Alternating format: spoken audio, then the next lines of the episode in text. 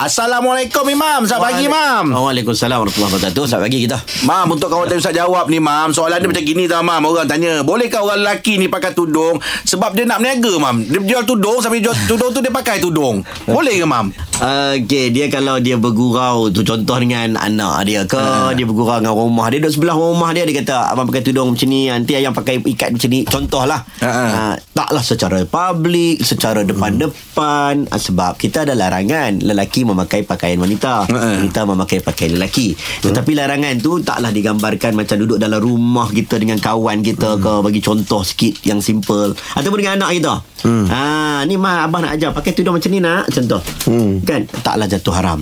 Ha tetapi kalau lah depan publik ha, dipakaikan dengan pakaian itu ha, maka itu hukumnya tidak dibenarkan oleh ulama Mm-mm. sebab dia uh, jelas jelas nampak macam me- melambangkan mempamerkan lah Iyalah. orang lelaki kepada orang lelaki kepada pakaian wanita. Ha, ha, orang perempuan wanita kepada pakaian lelaki. Itu tak boleh. Janganlah Mam ya Ha, janganlah elakkanlah. Baik Mam Pakai baju kita lah. Masih Mam eh Yelah baju kita banyak kan